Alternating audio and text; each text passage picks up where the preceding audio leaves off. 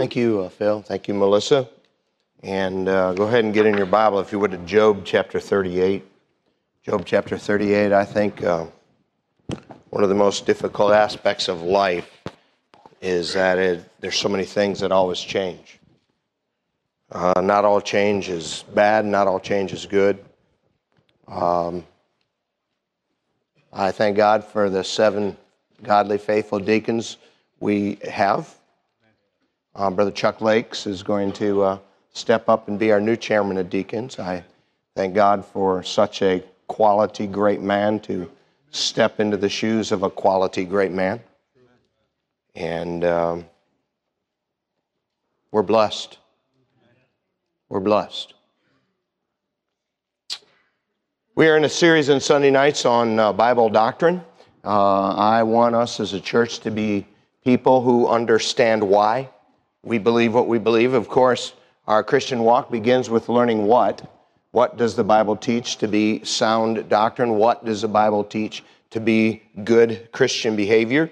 Christian growth then continues with learning why. Why sincere Christians believe and do the things they do. Last Sunday evening, we uh, finished three weeks talking about our 35th subject. We were talking about the great adversary of our Creator, Lucifer. And we learned that we have the means to defeat him as Christian people. And uh, thankfully, uh, he who is within us is greater than he who is in the world. Lucifer is the great dragon, that old serpent, the roaring lion, the adversary and tempter, the deceiver of the world. But he is no match for his creator, the God of the Bible, Jehovah God. But what, what, what a wonderful promise that when you and I cleanse our hands and purify our hearts and choose to draw nigh to, nigh to God, that God promises to draw nigh to us and that Satan will flee from us because our God is greater than he is. Now, the 36th subject in our series holds great fascination in the minds and hearts of both Christian and non Christian alike. In fact, the subject is so fascinating to many that they pay more attention to these creatures than they do their creator.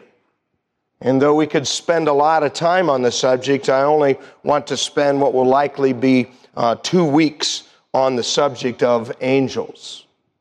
Um, I don't hesitate to teach this message because of the difficulty of the subject, like last Wednesday when I taught that. I thought that was a difficult subject.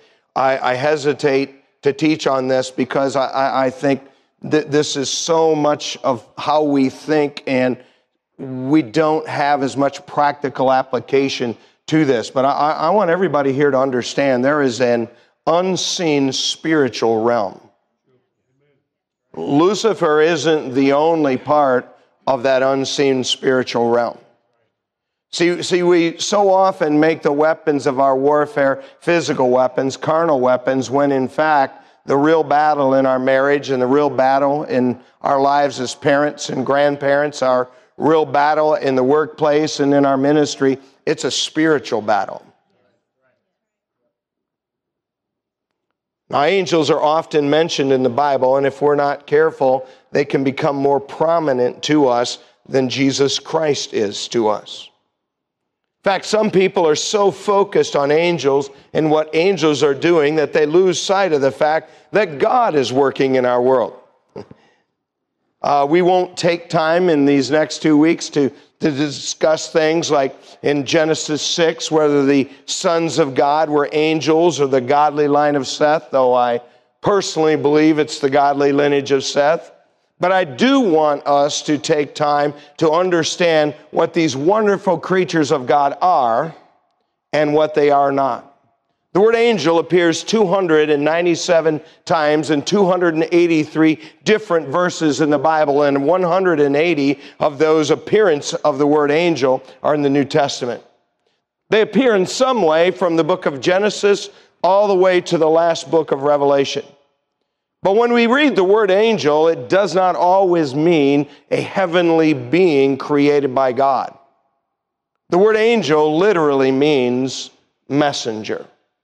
And though it may shock you at times uh, when you're reading, understand that when you read the word angel, at times it may be a human messenger sent by God. And in the Old Testament, you might be reading about the angel of the Lord, and it is the Lord Jesus Christ sent before he began to have a body in the virgin womb of Mary, and he was the messenger of the Lord. And so we always turn to quite a lot of scriptures. We'll do that a little more than usual tonight. But if you're able to stand, if you would stand in honor uh, of God's word, I want to pull the curtain back a bit on the unseen spiritual realm. And the title of my thought is just the angels of God. In Job 38, beginning in verse 1, says, Then the Lord answered Job out of the whirlwind and said, Who is this that darkeneth counsel by words without knowledge? Gird up now thy loins like a man for I will demand of thee, and answer thou me. Where wast thou when I laid the foundations of the earth? And declare if thou hast understanding. Who hath laid the measure thereof, if thou knowest?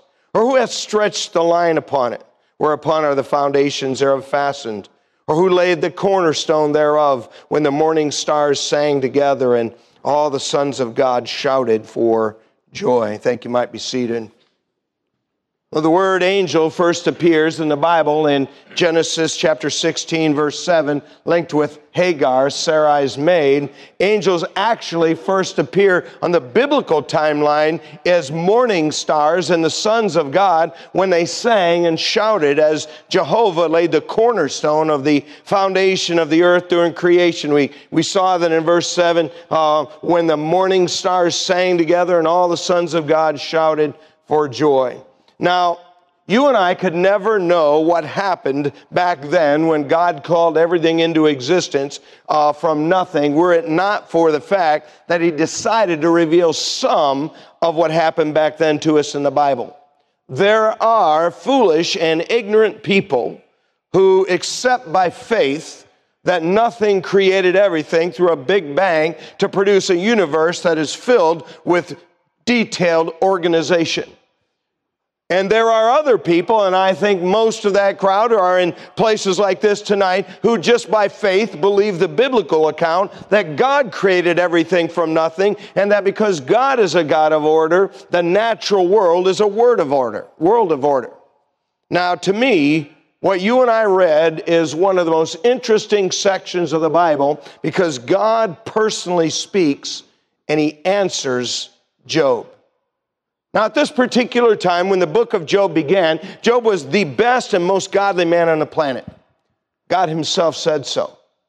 But through this deep trial that didn't last just a day or a week, through this deep trial that went on over the course of months, Job slowly became proud, proud in his trial. As wave after wave of accusation and denial and rejection from family and friend hit him, instead of justifying God, uh, he called on God to answer him. Keep your hand there, go back to Job chapter 31. By the way, I'm not being critical of Job. Uh, listen, nobody here could, could take this. And, and I think preachers and, and people Uh, often too carelessly criticize these great men and women of, God in the Bible. But in the midst of this adversity, when this kind of debate, discussion, accusations with his three friends in Job chapter 31, verse 35, Job says, Oh, that one would hear me. Behold, my desire is that the Almighty would answer me, and that mine adversary had written a book. So, in his desperation and in his pride and in his wounded situation, he called God, Why don't you answer me? well, uh, God did personally answer Job, and you can go back to chapter 38, and God expected him to hear it and to take what he had to say like a man. Job 38, verse 1 says, And then the Lord answered Job out of the whirlwind and said, Who is this that darkeneth counsel by words without knowledge? Notice the singular pronouns. God is not answering Job and his three friends, Eliphaz, Bildad, and Zophar. God is not answering Job and his three friends, plus a man named Elihu had five chapters of rambling after he listened to 30 chapters of their debate. God answers Job. Remember, in your Bible and in my Bible, pronouns with T, thee, thy, and thine, are singular pronouns. Ye, you, and yours are plural pronouns. This is God answering Job. And if you have a Scofield Bible, and I do, your Scofield notes are wrong. The Scofield note says it might be paraphrased, then Jehovah answered for on the behalf of Job. That is a lie. By the way, I have a study Bible. I recommend a study Bible, but always use the Bible more highly than the study notes. Notice what God says Gird up now thy loins like a man. For I will demand of thee, answer thou me. Where wast thou when I laid the foundations of the earth? Declare if thou hast understanding. And God is going to go on to ask 83 rhetorical questions of Job, all unanswerable.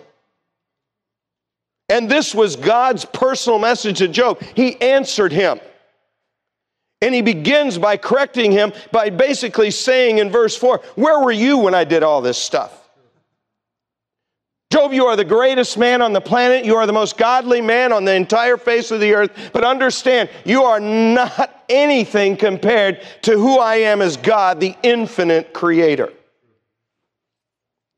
That's a humbling personal question. When you and I consider our own pride and our own gifts, our own pride in our own knowledge, our own pride in our own successes, our own pride in our own appearance. But as God begins helping Job face the infinite difference between himself and Job, we learn something of angels. We're told, and we've read it twice now, that they were present in heaven when God created the earth and that they were singing and shouting praise to God when He spoke the earth into existence from nothing. Who are these angels, these morning stars, these sons of God who were with the Creator in heaven before the earth existed? Please first go in your Bible to Isaiah chapter 6. Isaiah chapter 6. First, number one, there are three orders of angelic creatures which we're made aware of in the scripture. By the way, there being three orders of angelic uh, creatures is no surprise because our Creator is a threefold being. He stamped his threefold image all over creation. A perfect, a complete person is body, soul, and spirit. There are three heavens. There are three realms in creation time, space, and matter. There are three aspects of time past, present, and future. There are three aspects of space X, Y, and Z. There are three aspects of matter solid, liquid, and vapor. It all has the fingerprint of a threefold creator, and so it shouldn't surprise us at all that there are also three different orders of angelic creatures, only one of which we typically think of. And the first one is not one we think of often, it's the seraphim. Isaiah chapter 6, verse 1. In the year that King Uzziah died, I saw also the Lord sitting upon a throne, high and lifted up, and his train filled the temple. Above it stood the seraphims. This is Isaiah's vision of heaven. Each one had six wings, so he's describing them. Two, they covered his face. With twain, he covered his feet. With twain, he did fly. One cried unto another and said, Holy, holy, holy is the Lord of hosts. The whole earth is fill, full of his glory. And the posts of the door moved at the voice of him that cried, and the house was filled with smoke. Then said I, Woe is me, for I am undone, because I am a man of unclean lips. By the way, he's a prophet. He's probably the most eloquent writer and speaker in the Bible. And the thing that was his greatest strength in the presence of God was no good. I am an undone because I am a man of unclean lips, and I dwell in the midst of a people of unclean lips. For mine eyes have seen the King, the Lord of hosts. By the way, he saw Jesus. Verse 6 Then flew one of the seraphims unto me, having a live coal in his hand, which he'd taken with tongs from off the altar. And we'll stop there. Now, the meaning of the name seraphim is debated, but many say it means burning ones or fiery. They're spoken of only directly by name here, and we'll see in a second that the four beasts mentioned in Revelation seem to also be seraphim, though they're not called that. We saw and read how they have six wings. Two cover their face, two cover their feet, and two they fly with. They each have a face, a voice, feet, hands, in addition to six wings. In fact, we'll see in a moment if these are the same beasts that we see in Revelation. One has a face of a lion, the other a face of a calf, the third a face of an eagle, and the fourth a face of a man. Notice they powerfully speak the same language Isaiah spoke, and they serve directly around the throne of God. The language of angels is the language of the person listening. They minister around the throne of God, and we read what they say Holy, holy, holy, Lord God of hosts. The earth is filled full of his glory. Go back in your Bible to Revelation chapter 4, and we'll read the only other description we have of these particular angelic beings, Revelation chapter 4. Beginning of Revelation chapter 4 begins with a rapture as John goes through an open door to heaven. And uh, Revelation chapter 4 are a description of the things that John saw first when he had been taken to heaven. And notice in the midst of his description in John, Revelation 4, verse 6, and he says, And before the throne there was a sea of glass like unto crystal, in the midst of the throne, and round about the throne were four beasts full of eyes before and behind. Notice that's a new description for them. The first beast was like a lion, the second beast like a calf, the third beast had the face of a man, the fourth beast was like a flying eagle, and the four beasts had each of them six wings about him. And they were full of eyes within, and they rest not day and night, saying, Holy, holy, holy, Lord God Almighty, which was and is and is to come. Now, because of the similarity of their message with the seraphim in Isaiah chapter 6, because of their presence around the throne of God, because they have six wings, these beasts here in Revelation are equated with the seraphim back from Isaiah chapter 6. In addition to what we learned back in Isaiah 6, these seraphim, it says they're full of eyes. Now, these could be real eyes. They could be like what we would call the eyes on the tail of a peacock. It could be just symbolic language speaking of the fact that they're totally aware of everything going on around them. And quite frankly, uh, anybody who says they know for sure doesn't really know for sure. We will all find out someday if you know Christ when we see Jesus. But the task and the role of the seraphim seems to be pr- to praise Jehovah's holiness and the power, and they do this around the throne of God in heaven. We're told nothing of their relationship with mankind or the earth, though one in the book of Isaiah did take a coal from off the altar of God and cleanse his lips, so to speak.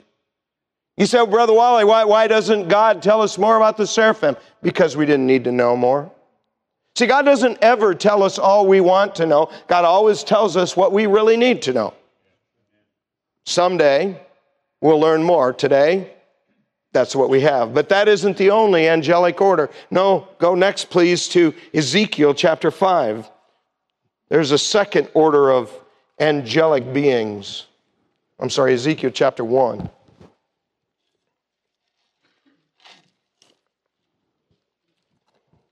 in Ezekiel chapter 1.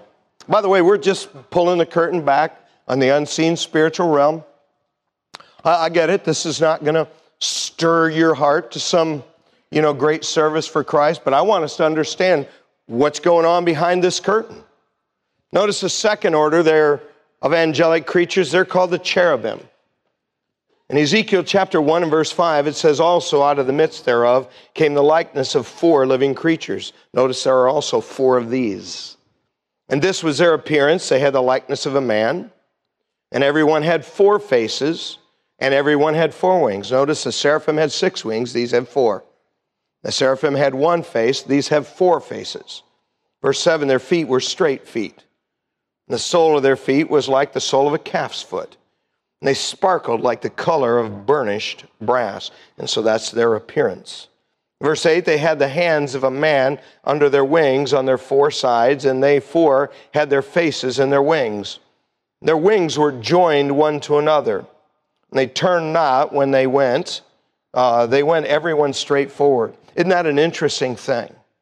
They've got four wings, the tips of their wings are touching, and they never turn and they never go in an angle. So if I was going to my chair and I'm a cherubim, I go like this, and then I go like that. They don't turn. Interesting. Say, why is that? I don't know. Listen, there's lots of stuff I don't know from the Bible. I'm interested in knowing anything he's told us, though. Verse 10 And as for the likeness of their face, they four had the face of a man. So he's going to describe their four faces. They each had the face of a man, the face of a lion on the right side, and they four had the face of an ox on the left side, and they four also had the face of an eagle. Now that sounds familiar.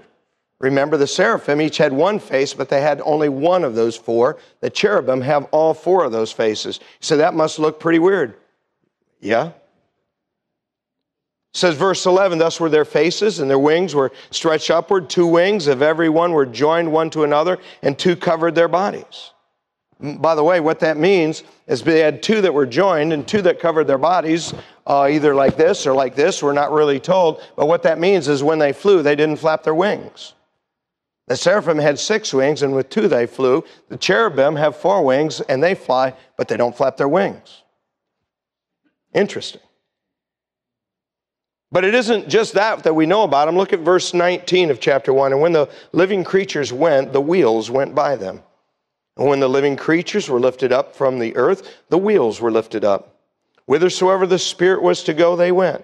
Thither was their spirit to go, and the wheels were lifted up over against them. For the spirit of the living creatures was in the wheels. And when these went, these went. When those went, these went. And when those stood, these stood. And those were lifted up from the earth, the wheels were lifted up over against them, for the spirit of the living creature was in the wheels. Now, isn't that an interesting thing?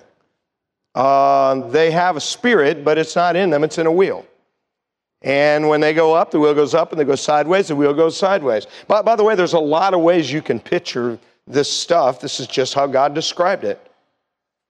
But again, in similar manner to the seraphim, if you go up to chapter 10 in Ezekiel, and in those early chapters of Ezekiel, he doesn't specifically call them cherubim, but uh, over 30 times in the book of Ezekiel, 31 times, he speaks about these living creatures by name and calls them a cherub or a cherubim. Notice in this further description of them in Ezekiel chapter 10 in verse 8, and there appeared in the cherubim the form of a man's hand under their wings. When I looked, behold, the four wheels by the cherubim, one wheel by one cherub, another wheel by another cherub, and the appearance of the wheels was as the color of a beryl stone. And as for their appearance, they four had one likeness, as if a wheel had been in the midst of a wheel, and when they went, they went upon their four sides. They turned not as they went. But to the place whither they had looked, they followed it, and they turned not as they went. And their whole body, and their backs, and their hands, and their wings, and the wheels were full of eyes round about, even the wheels uh, that they four had. So, uh, you say, are those real eyes? They might be. Just like the seraphim are covered with eyes, these are covered with eyes. They might be like a peacock's tail that could be rightly described as an eye. It might be symbolic, referring to the fact that they were completely self aware of what was going on. I, I, don't know. It's a good question. Please don't get the wrong idea. I don't, and I'm incapable of fully picturing this creature just like you are. I'm just reading the description. In fact, when Adam and Eve sinned, you may remember, it said, And God placed some cherubims, he doesn't say how many, east of the Garden of Eden with a flaming sword to guard the Garden of Eden. He did not want Adam and Eve to go back, eat of the tree of life, and live forever in their sins. And he chose cherubim and a flaming sword, maybe in their hand, maybe not. Maybe two, maybe four, who knows, to guard that. See, cherubim seem to guard God's holiness in some way.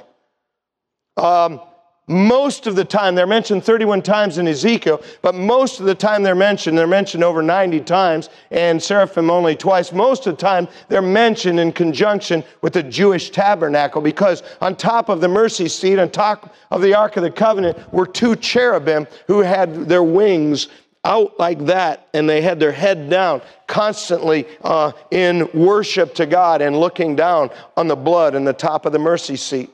The veil in the temple and the curtains, they all had cherubims in, engraved and sewn into them. They seem in some way to guard God's holiness. Uh, by the way, Lucifer, if you remember, was called the anointed cherub that covereth. And so, in all likelihood, Lucifer, prior to his rebellion against God, was the head of those four cherubs before his rebellion. The third order of angels is the one with which we're most familiar. Not just seraphim, not cherubim, it's just regular old angels. The word angel appears 297 times in the Bible. 94 of those are plural. And it, like I said earlier, the word angel literally means messenger.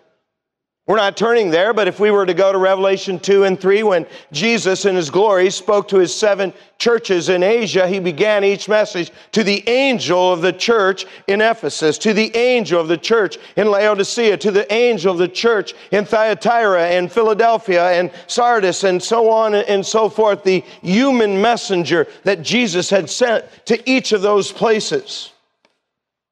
And again, sometimes in the Old Testament, when you read about the angel of the Lord, it is a pre incarnate appearance of Jesus, and that angel will be behaving in a way that only God can behave.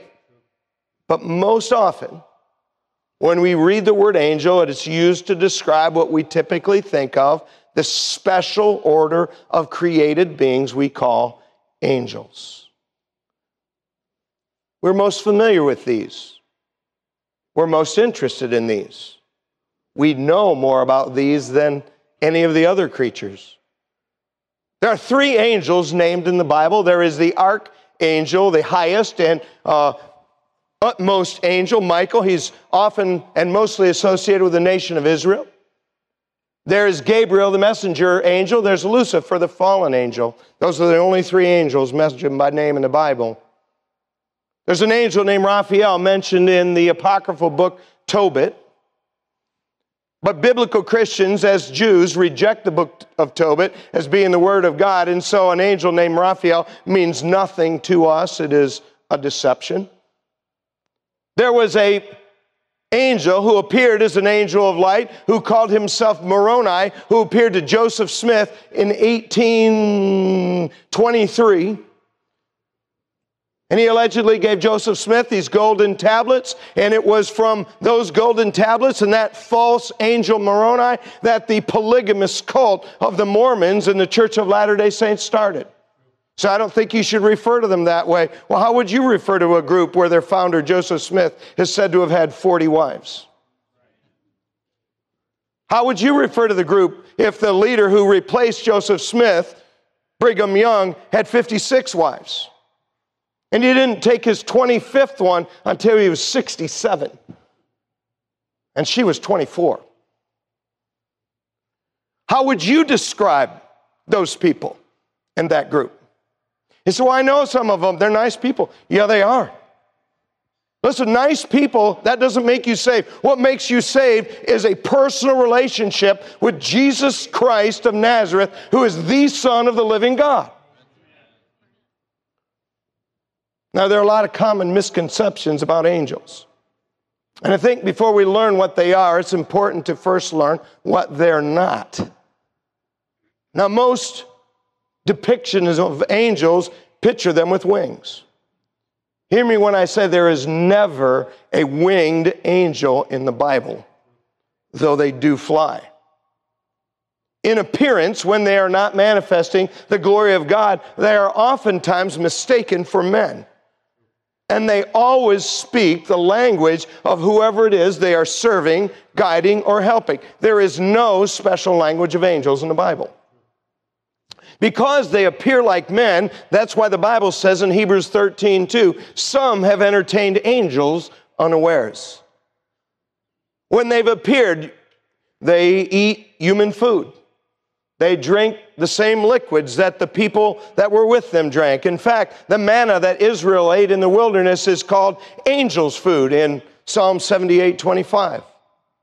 Seraphim have six wings, cherubim have four, angels do not have any wings at all. If you've paid any attention to artwork and the way people depict angels, because it has nothing to do with how the Bible depict, depicts angels, because people have a fascination with the spiritual realm far more than they have a fascination about what God says about the spiritual realm. You will very often see angels pictured as females. There is no such thing in the Bible as a female angel. If there are any, He didn't tell us about them. Other times you will see angels depicted as children, and nearly always they have wings. There is no child angel in the Bible. It is a common false doctrine among society that if a good person dies, they become a good angel and watch over their family. And if they are a bad person, they become a bad angel and trouble their family. Listen, humans and angels are two completely distinct creative orders from God. And when an angel appears and acts like a human being, understand they are not a human being, they are still an angel. We spent a whole week in here talking about the fact that when we die, if you're in Christ, you go immediately to be with God in heaven. And if you're not in Christ, you die in your sins and you immediately go to hell.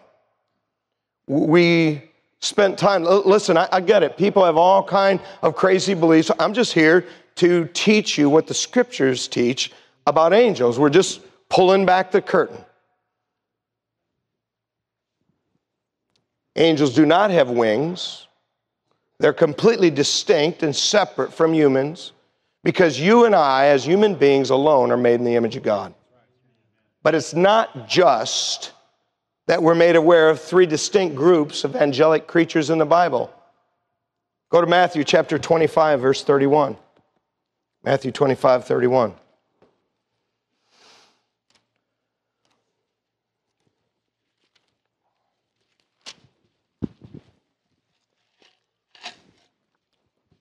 In this third group of angels, there are two divisions. There are evil angels. and If you take notes, write Psalm 78 49. And there are holy angels, H O L Y. Notice in Matthew chapter 25 and verse 31, Jesus says, When the Son of Man shall come in his glory, and all the holy angels with him, then shall he sit upon the throne of his glory. So notice what goes before him sitting upon the throne of his glory he returns with his holy angels.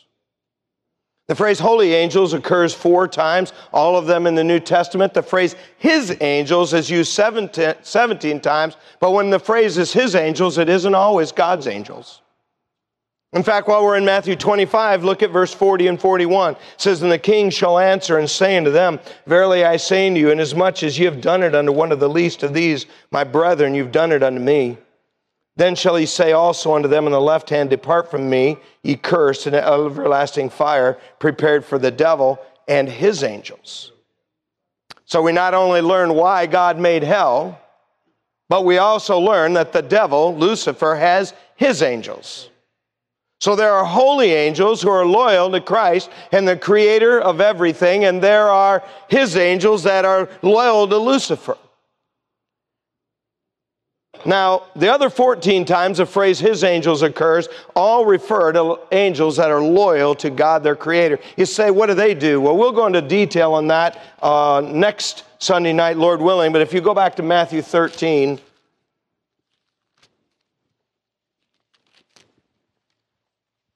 notice in verses 41 to 43 of Matthew chapter 13, it says, The Son of Man shall send forth his angels and they shall gather out of his kingdom all the things that offend, and them which do iniquity, shall cast them into a furnace of fire. There shall be wailing and gnashing of teeth. Then shall the righteous shine forth as the sun in the kingdom of their Father. Who hath ears to hear, let him hear. Uh, notice that Christ has his angels. Notice that as his kingdom, the kingdom of God that's within us today ends, his angels gather those who are not saved and they put them in hell.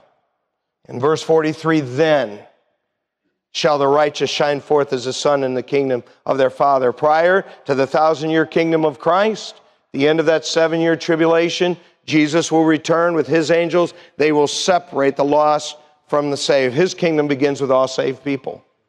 You say, well, if I'm living in the tribulation and I'm just going to hide from the Antichrist and I'm just going to sneak into the kingdom, nah, you won't.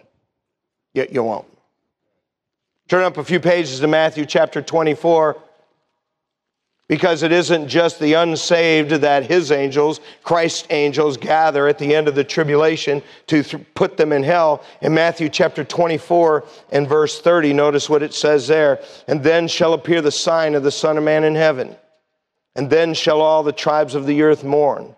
And they shall see the Son of Man coming in the clouds of heaven with power and great glory. He shall send his angels with a great sound of a trumpet they shall gather together his elect from the four winds, from one end of heaven to the other. Notice at the end of those seven years, his angels gather the elect. They gather, gather true believers. By the way, it's not going to be a very safe place to be on the earth when Christ returns in flaming fire, taking vengeance on them that know God and obey not his commandments. So, how are believing people kept safe? God's angels keep them safe. There are holy angels, there are evil angels, and in the evil angels, there are some of them that are in chains. Take notes, write down Jude 6. So, why are they in chains? Why, why aren't they loose like the rest of his angels? I don't know. People speculate that it had something to do with physical relationships with women prior to Noah's flood. That's the most common speculation. I don't personally believe that but a lot of people speculate that. What I do know for sure is that there are evil angels loose, and they are misleading and oppressing people in our world. They actively do the work of Satan. Paul calls them principalities and he calls them powers. He calls them spiritual wickedness in high places. You and I are exhorted to stay out of that world. See, for me just to talk about it, I, I, hesitate to do it because this unseen spiritual realm, it has this fascination uh, to our fallen nature. People in our culture who claim to have contact with the spiritual world, uh, they're called mediums. And by and large, they are frauds and fakes, but among the frauds and fakes are a few who genuinely can contact the spiritual realm, and it is those evil angels that they're talking to who pretend to be neutral, who pretend to be good, and that's why God, among other things, said abstain from all appearance of evil. Those people take advantage of people who are hurting. Someone who's missing a loved one and want something, they want to speak to them one last time. All kinds of things like that. And God has said to you and I, stay out of that stuff. Say, how many evil angels are there? I don't really know. I do know this in Revelation chapter 6 the angels who praise God and say, Worthy is the Lamb that was slain to receive power and riches and wisdom and strength and honor and glory and blessing. Uh, it says the angels that sang that were 10,000 times 10,000 and thousands of thousands, which would minimally be 104 million. And if two thirds of the angels stayed loyal to their Creator and one third was, uh, uh, was loyal to Lucifer and were deceived, that means there's minimally 52 million of them. Say, how many are chained? I have no idea. I hope most. But whenever you read in the scripture about someone being possessed, that's an evil angel. Now, if you're a Christian, a true Christian, the Holy Spirit lives in you, and you cannot, as we learned when we talked about Satan, you cannot be possessed. But that doesn't mean you can't be influenced. That doesn't mean you can't be oppressed. I think probably if you talk to some of the more seasoned saints around here and ask them, have you ever really felt like Satan was personally through some evil angel attacking you or your family or something you were trying to do? I think probably every one of them at one time or another would say, I didn't know for sure, but I really felt like that was going on. Can I tell you what to do? The name of Jesus is a strong tower, and the righteous runneth into it and is safe. For there is none other name given under heaven among men, not just whereby we may, might be saved, but none other name other than the name of Jesus that every knee will bow to. Get hold of Jesus. Get a hold of his leg like Jacob got a hold of God's leg at Peniel and says, I won't let you go until you bless me.